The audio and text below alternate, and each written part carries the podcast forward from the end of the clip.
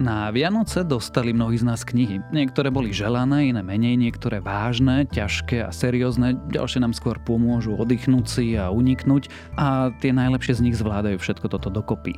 Čítanie nás sprevádza snať od narodenia, no nie všetci čítať aj zostanú a po škole zostanú čítať aj slovenskú literatúru a práve, i keď nielen o nej sa budeme dnes rozprávať. Ako sa jej darí, prečo vlastne nie je taká populárna ako v Česku a čo jej chýba i čo nám dáva navyše. Počúvate podcast Dobré ráno, v ktorom sa tento raz vyberieme za slovenskou literatúrou. Ja som Tomáš Prokopčák a môjim dnešným hostom je literárny kritik a vedec Peter Darovec.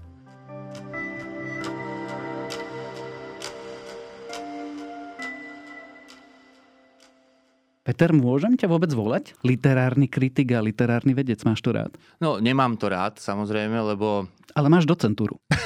Dobre, áno. Tak eh, povedzme, že eh, učiteľ na Filozofickej fakulte, eh, ktorý učí najmä súčasnú literatúru, to je asi najpresnejšie, lebo literárnou kritikou sa na Slovensku nikto neživí, takže nie je to profesia, je to skôr niečo, čo človek občas vykonáva v prakticky vo voľnom čase. Mimochodom ani v tých akademických kruhoch to nie je bohvie ako cenené, nezapisuje sa to do všetkých tých výkazov a tak.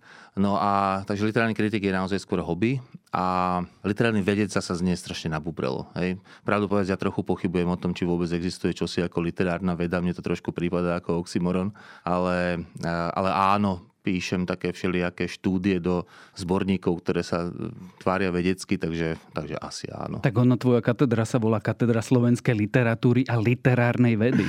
Samozrejme, ja to teraz tak trošku zhadzujem, ale, ale áno, pochopiteľne je to, je to humanitná veda ako mnohé iné humanitné vedy. Vždy s nejakou ambíciou uchopiť svet, povedzme, literatúry objektívne, ako by to veda asi mala robiť, ale zároveň vieme, že hovoríme o čomsi, čo sa celkom objektívne uchopovať nedá, pretože je to tak či onak vec, ktorá je transformovaná ľudským vedomím a to je jedinečné, to, je, to máme každý iné, takže tam hovoriť o nejakej objektivite je naozaj trochu nadnesené. A hneď na úvod si to odbijeme, nebudem sa ťa pýtať, či čítaš slovenskú literatúru, tu asi musíš. Povedz mi skôr akú a prečo.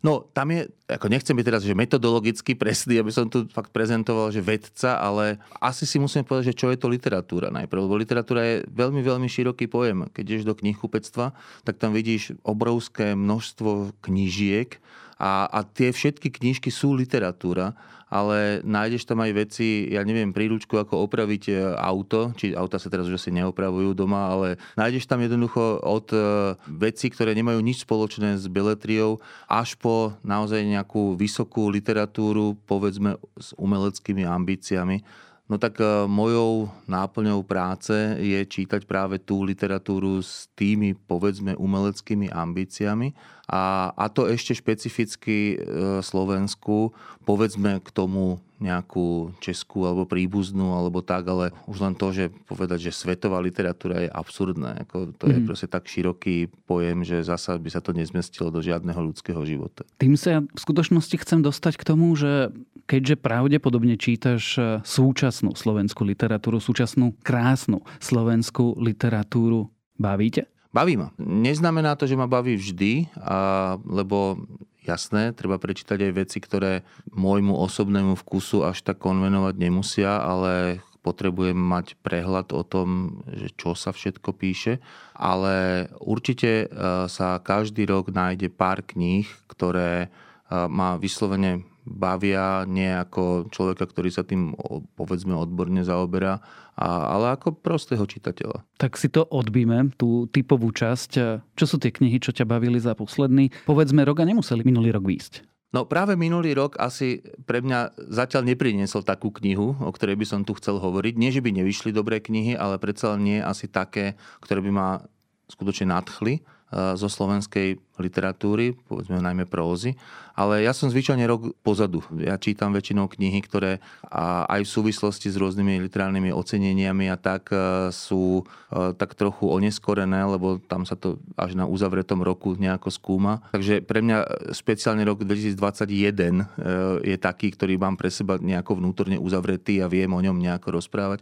A keď sa len pozriem na takú asi najvýznamnejšiu slovenskú literárnu cenu za prózu, ktorá sa volá že Anna Soft Litera, a len sa pozriem, že čo bolo v tej finálovej desiatke, ktorá potom z okolností bola teda zredukovaná na deviatku tento rok, ale to sú špecifické okolnosti, a, tak tam ma bavili prakticky všetky tie knihy. Máme tam e, myslím, že veci, kde sa nájde mnohý a mnohý čitateľ, ktorý o tom samozrejme ani nevie, pretože slovenskú literatúru väčšinou nečíta, ale od teda tej výťaznej knihy, čo je kniha Stanislava Rakúsa Ľútostivosť, skvelého prozaika, ktorý píše e, prózy na špičkovej úrovni polstoročia, až po úplne, úplne mladúčku Nikol Holcerovú, ktorej kniha táto izba sa nedá zjesť, vyvolala aj taký menší literárny škandál a to asi nie je to podstatné. Podstatné je, že je to zasa skvelá literatúra a je to 20 takže tam je aj vekové rozpätie asi 60 rokov medzi týmito ľuďmi a dokážu písať skvelú literatúru. Skôr než položím takúto všeobecnú otázku, či je slovenská literatúra krásna literatúra alebo beletria dobrá, mení sa táto cena? Lebo ja mám taký pocit, že, že dlhé roky to bola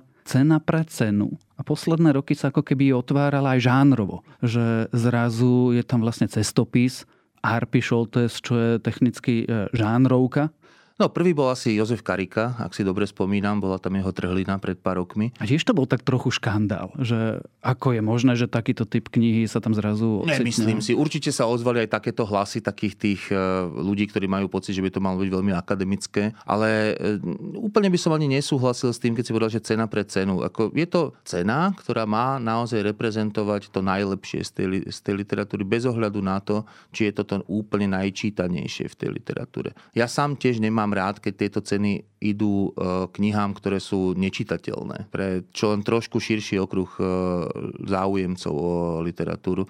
Tiež si myslím, že tá cena by mala ísť knihe, ktorá jednak uspokojí tých skutočných odborníkov, povedzme tých ľudí, ktorí čítajú a, a, a majú to ako profesiu z nejakého dôvodu, ale zároveň je schopná integrovať do toho literárneho prostredia aj ľudí, a to si myslím, že je obrovský problém slovenskej spoločnosti, ktorí by na to e, mali schopnosti, možno aj záujem, ale jednoducho nedostávajú sa k tej literatúre. Myslím teraz naozaj celkom takú tú mešťanskú spoločnosť, povedzme lekárov, inžinierov, e, ľudí, ktorí rozmýšľajú o svete nepochybne, a tá literatúra by mohla byť pre nich celkom zaujímavý priestor toho rozmýšľania, ale nerobia to z nejakého dôvodu. Myslím si, že tie ceny by mali byť aj o tom, že by tým ľuďom dávali správu o takýchto knihách a potom nie je dobre ich odradiť nejakou skutočne veľmi ťažko čitateľnou knihou. Takže, a myslím si, že ten Anasov to dorobí dobre, s výnimkami dobre, ako ktoré, ktoré naozaj, niektoré ročníky, ktoré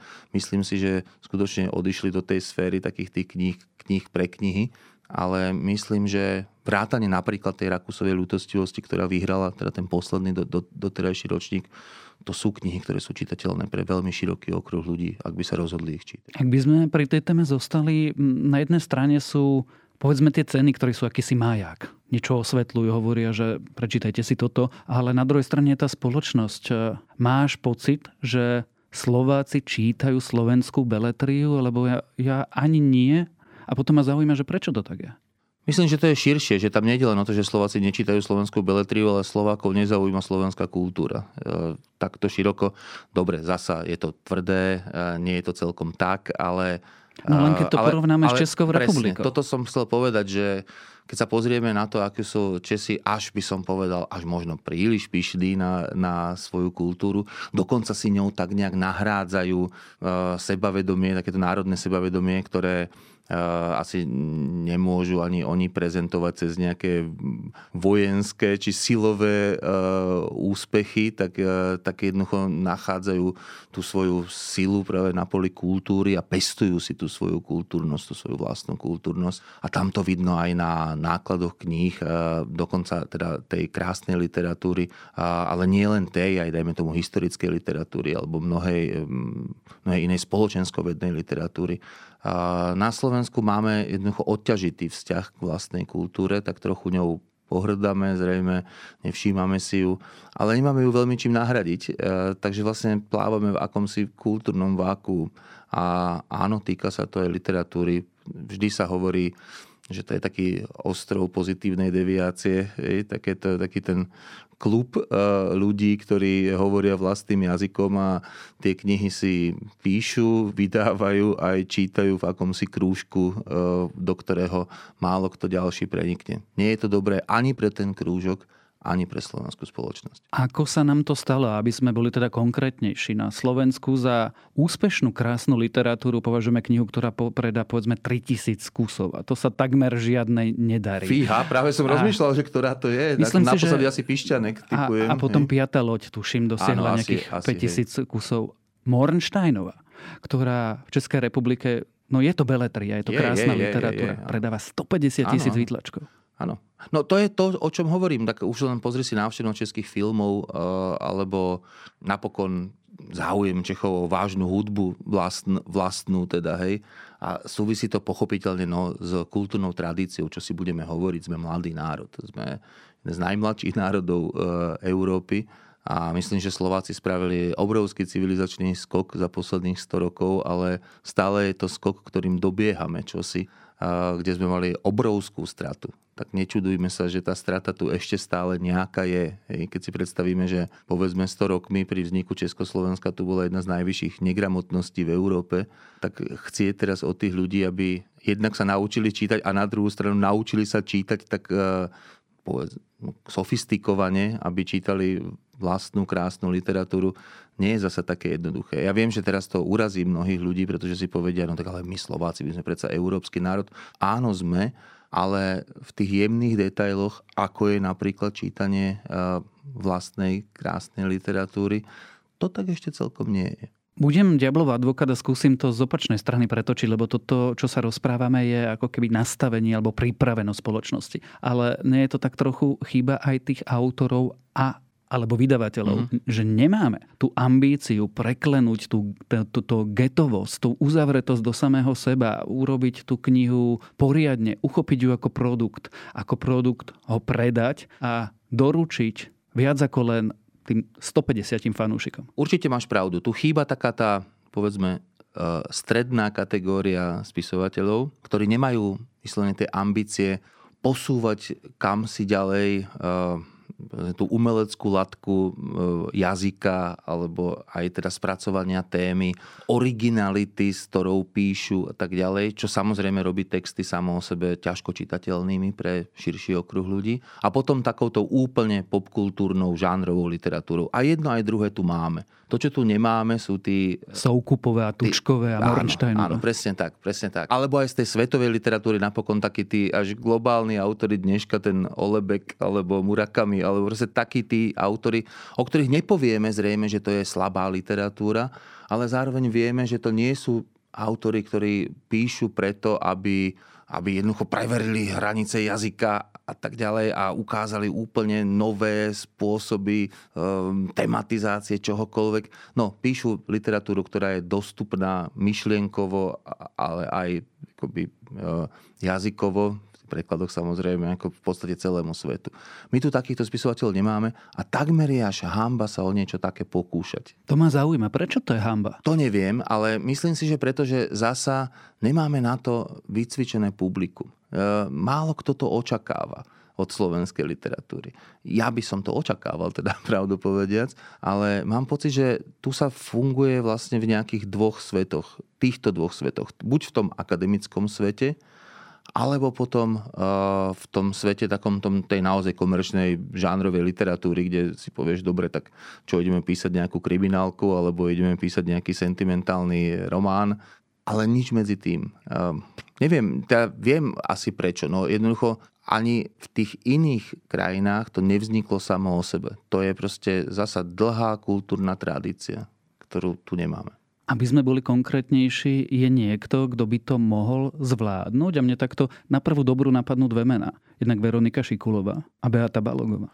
No, pri Beate Balogovej vôbec netuším, teda e, neviem, nemám ani čitateľskú skúsenosť s takýmto typom jej písania, skôr s tým publicistickým.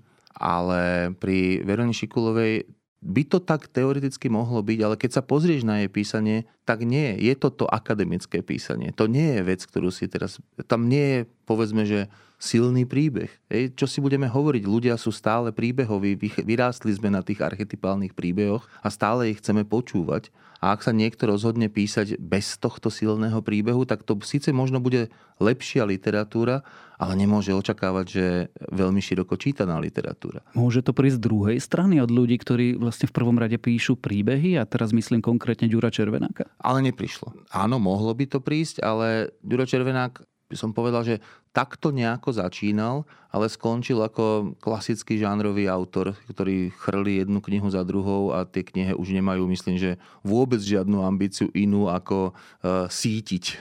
Hej, že už teda žalúdky sú roztiahnuté, povedal čitateľské, tak do nich musí padať jedna kniha za druhou. Tak to teda robí, ale že by tam bola nejaká ambícia e, napísať niečo, čo si prečíta kto si ešte o 20 rokov, lebo to, čo si budeme hovoriť, napokon tá literatúra musí byť. Tá literatúra nemôže byť len úplne dočasná záležitosť, že teraz prečítam a, a, a a zabudnem, ono by to malo proste ostať. A toto z tej žánrovej scény v tejto chvíli neprichádza. Hoci tie práve, práve tu je, by som povedal, tá otvorená náruč tej akademickej strany, že poďte a napíšte čosi. Hej, Arpa Čoltes, e, Karika, Červenák a viacerí ďalší, ako majú, by som povedal, dvere až, až úplne otvorené, že prosím vás, napíšte niečo, čo by mohlo mať aj trochu vyššie ambície ako tieto žánrové a my vás aspoň teda odpromujeme ako súčasť takej tej vysokej literatúry. A napriek tomu to je tak ako na pol ceste, kde si. Na schvál som spomenul autorov žánrovej literatúry, pretože v tej žánrovej literatúre minimálne to remeslo musí mať človek zvládnutý. Tam to veľa neoklame, keď jednoducho nedokáže napísať. No, musí mať, musí mať zvládnuté remeslo rozprávania príbehu. Nemusí mať zasa veľmi zvládnuté remeslo jazyka to sú dve zložky, ktoré nemusia úplne byť kompatibilné. V tej žánrovej literatúre sa na toto až tak veľmi nehľadí, hej, že ako je to napísané. Keď sa pozrieš, ako je napísaná Rowlingová a Harry Potter, tak rozhodne by to nikto nečítal kvôli tomu, že to je dobre napísané. Je to jednoducho dobre porozprávaný príbeh. A takto to platí pri žánrovej literatúre asi. Keď zhrnieme to, čo sme povedali, je podľa teba slovenský knižný trh zdravý? A to má ako keby dve podotázky. Ekonomickú a potom tú nechcem to nazvať úplne ideovú, ale tú literárnu. No knižný trh je veľmi široká, široký pojem. To asi myslíš, to, čo sa predáva v knihkupectvách, to už nie je teda to, že čo, o čom sa učí na katedrách slovenskej literatúry. To sú dve úplne odlišné veci ale myslím si, že je prekvapivo pozitívnou správou, že slovenský knižný trh vôbec funguje. Uvedome si, ako málo ľudí celkovo číta v Slovenčine. A teraz je jedno, či hovoríme o, nejakom, o nejakej knihe návodov, ako byť úspešný, alebo e, neviem čo, nejaký breviár, alebo učebnica asertívneho správania. Tak či onak vydať knihu na Slovensku je veľmi ťažké, akúkoľvek knihu v Slovenčine. Jednoducho ľudí, ktorí čítajú, a zároveň majú peniaze e, kúpiť si knihu, je veľmi málo v porovnaní vlastne so takmer všetkými európskymi krajinami. Takže e, nie je to bohviaký biznis a na to, že to nie je bohviaký biznis, sú až, až prekvapujúco tie knihkupectvá, ako tak voľne pozorujem, preplnené e, vecami a mnohými naozaj v Slovenčine, že to nie sú české preklady, ako to bývalo, dajme tomu, v 90. rokoch veľmi často, že sa tu preči, e, predávalo, že to bol vlastne sekundárny trh e, českej literatúry, najmä prekladovej teda. Myslím si, že teraz je tu veľmi veľa kníh ktoré existujú v slovenských prekladoch alebo aj pôvodných slovenských e, knihách. Z tohto hľadiska je to asi ekonomicky funkčné, aj keď pre mňa prekvapujúco. Či to niečo robí s, povedzme, kultúrou spoločnosti, o tom by som si dovolil pochybovať, keďže vieme, že tie náklady e, sú úplne iné, ak hovoríme o žánrovej literatúre, ktorá je na asi veľmi podobnej úrovni ako seriály na Netflixe, takže je to asi toto hľadiska skoro jedno. Nie je to zvláštny paradox, že vlastne s tou spoločnosťou to ako keby nič nerobí a zároveň, a to iba anekdotický dôkaz, že momentálne je možno ten trh alebo tá literatúra najpestrejšia, alebo vydávajú vydavatelia najviac najpestrejších kníh, ako kedy vôbec bolo. Ono, jasné, ako je to mimoriadne pestré. Ja som si tak len letmo vypísal, že najpredávanejšie súčasné knihy. Eh, dobre, trošku som podvádzal, nešiel som do takého toho klasického mainstreamového knihkupectva, ale išiel som do Artfora, snáď sa smie táto značka spomenúť, ktoré je predsa špecializované na povedzme sofistikovanejšiu literatúru, ale len tak jemne. A, a, a naozaj aj žánrovo, aj e, krajinou pôvodu, aj gendrovo, aj akokoľvek sa na to pozrieš, akýkoľvek rest tam spravíš, tak zistíš, že je to mimoriadne pestré. Že je to od teda severských detektívok cez populárnu vedu, cez historiografiu, cez slovenskú prózu, cez reportáže, či už slovenské reportáže, žánr, ktorý tak, takmer neexistoval ešte pred pár rokmi. Tak ich nemal kto písať. No. A, ale už má. Uh, po prekladané reportáže samozrejme a paradoxne nie západné, ale skôr východné, hej, že máme záujem zrazu o nejaký ako región východnej alebo strednej Európy a tak ďalej a tak ďalej. Slovenská esej patrí medzi tie naozaj, naozaj predávané knihy v Artfore. Takže áno, máš pravdu. No a to som naozaj nespomenul to, čo by som mohol, keby som išiel do iného knihkupectva a tam sa pozrel na tie skutku komerčné tituly. Takže kto chce čítať knižku, si nájde teda určite na Slovensku. Prežije tento stav, pretože za posledný rok e, máme tu veľkú krízu s papierom, náklady veľmi veľa rastú, knihy sú drahé, dnes stoja pokojne, e, alebo začínajú od 17 eur, je to, alebo začína to byť luxusný artefakt. A, a viacero vydavateľov hovorí, že sú len tak, tak a nevedia, či prežijú. To neviem a nie som odborník ani na DPH, ani na ceny papiera ale pri pohľade do histórie vieme, koľkokrát sa už hovorilo o konci toho či onoho média a prakticky nikdy sa to nenaplnilo s výnimokou nejakých CD-čok alebo niečoho takého. Kaziet. Ale, áno, kaziet, hej. Ale Uh, myslím si, že knihám toto rozhodne nehrozí. Ako, zdalo sa to, veď tu bol obrovský nástup tých e-kníh a, a tak. A prečo zrazu vidíš, že tie knihkupectvá sa rozširujú, tie siete, ako tí ľudia chcú mať tú knižku, fyzickú knižku, je to artefakt. Žijeme v natoľko virtuálnom svete, že čokoľvek, čo je, čo je 3D a je to tvrdé, nás teší. A myslím si, že toto ľudia jednoducho stále mať budú. Možno tých knih budú kupovať menej, možno to položí niektoré, niektoré vydavateľstva, možno menej ľudí sa uživí v tej branži, tak povediac, ale nemyslím si, že to bude mať nejaké fatálne dôsledky. V zásade niek- niekto, kapitalista by povedal, že to prečistí trh. Ja si to úplne celkom nemyslím, ale nemyslím ani, že by to bolo nejaké veľké ohrozenie. Najmä vzhľadom na to, že tá literatúra, ktorá mňa teda zaujíma naozaj najviac, a to je tá, ktorá predsa by tu mohla prežiť aj povedzme ako správa o nás pre ďalšie generácie. Lebo to je ďalšia funkcia, ktorú by literatúra asi mala byť. A mala robiť. Tak myslím si, že tá prežije už len preto, že tu je skutočne dobrý e, systém financovania slovenskej literatúry cez nejakú grantovú schému, ktorá naozaj funguje. Keď sme pri tom, prečo vlastne čítaš? Tak lebo ma to naučili v škole, to je jedna vec, ale to asi naučili mnohých, ktorí už dnes sa nečítajú. nečítajú.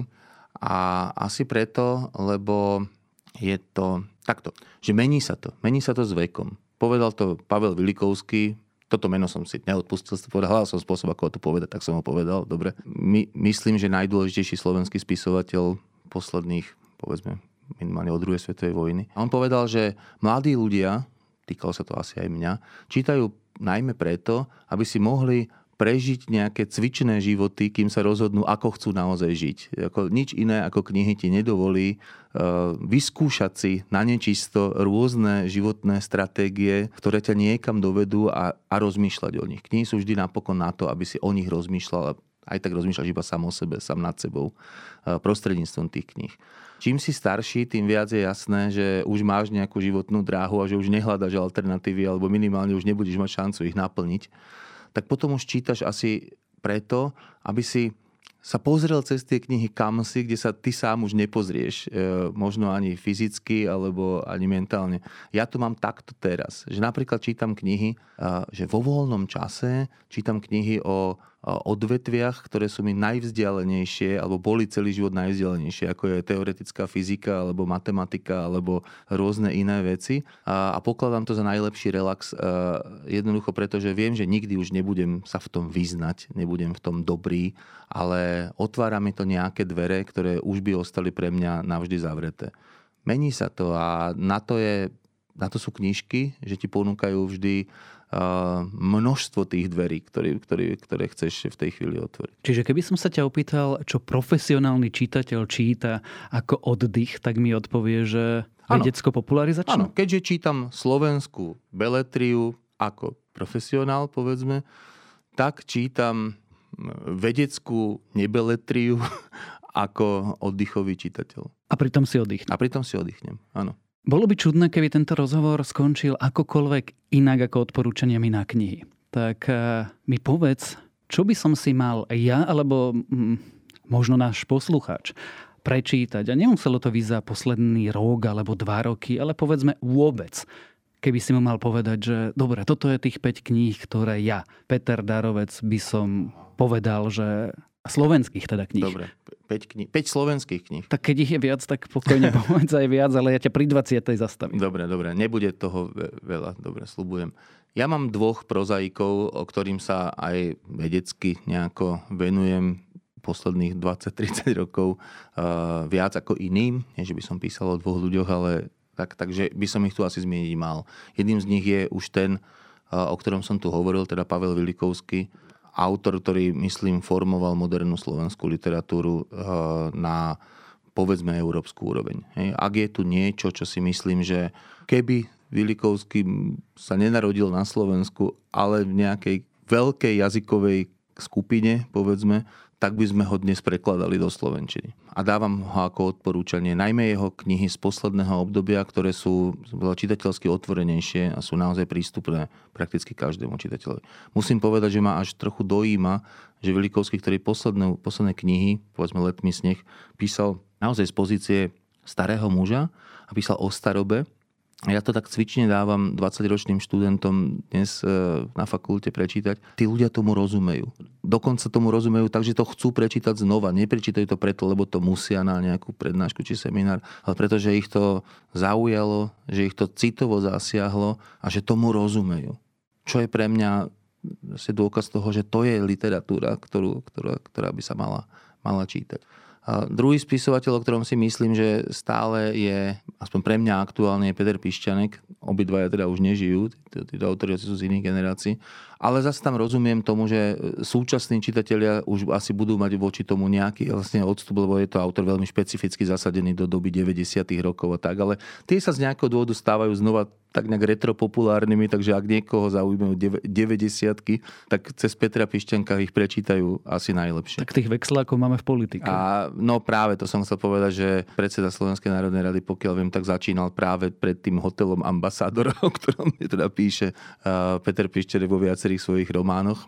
A z tých t- takých m, veľmi, veľmi súčasných uh, si myslím, že som už povedal vlastne aj toho Rakusa, aj tu Nikol Hoholcerovú z toho povedzme posledného vydania Anasoftu a a sú tu potom také tie stálice, ako je Bala napríklad. A, alebo, alebo jedna veľmi, veľmi zábavná kniha Daniela Majlinga spred pár rokov, ktorá sa volá Ruská klasika, ktorá ukazuje, že aj postmoderná ešte stále nepovedala svoje posledné slovo a že dokáže byť e, nejako mm, zaujímavá a dá, dá sa z nej čo si písať. A potom je tu, a to by som chcel zrovna teraz nebudem menovať, lebo to by bolo naozaj tých 20 mien, ale to je písanie, súčasné písanie ženských autoriek. To je fenomén, ktorý na Slovensku funguje posledných povedzme, že 10 rokov, dajme tomu.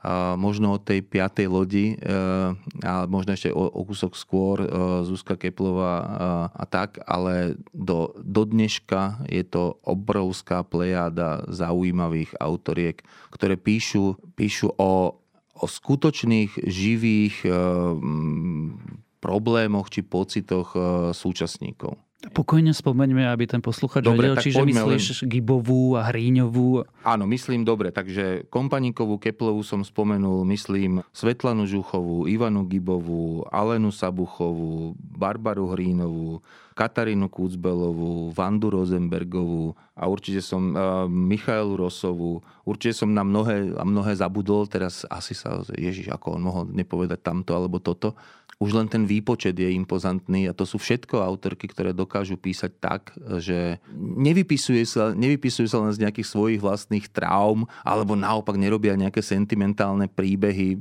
hej, ale píšu naozaj veľmi relevantné správy o živote súčasníkov. Čím to je, že túto generačnú výpoveď vlastne u nás a napokon aj v tej Českej republike robia ženy? No, je to zmenou spoločnosti. Keď hovorilo sa, že literatúra je to, čo píšu muži a čítajú ženy, ženy vždy viac čítali literatúru, ale písať to predsa mali tí čo sú takí bardi. múdri a to, čo všetko vedia, aj bardi, presne tak, inžinieri ľudských duší, svedomia národa, hej, a to predsa museli byť tí muži, tí lídry, hej, v každej oblasti. Našťastie už nežijeme v tomto svete. Žijeme vo svete, kde jednoducho každý talent je, je použiteľný, možno nie každý, ale približujeme sa aspoň k tomu. A v tej literatúre je to, by som povedal, najlacnejšie tak povediac. Hej, sadnúť si a písať je viac menej dovolené každému. Hej, preto to hovorím, že napríklad vo filme to takto celkom jednoduché nie je. Hej. Natočiť film znamená, že už musíš presvedčiť veľa ľudí, aby s tebou spolupracovali, dali ti na to peniaze a tak ďalej a tak ďalej, ale napísať knižku môže byť aj veľmi e, e, osobný projekt, ktorý sa dá aj takto spraviť.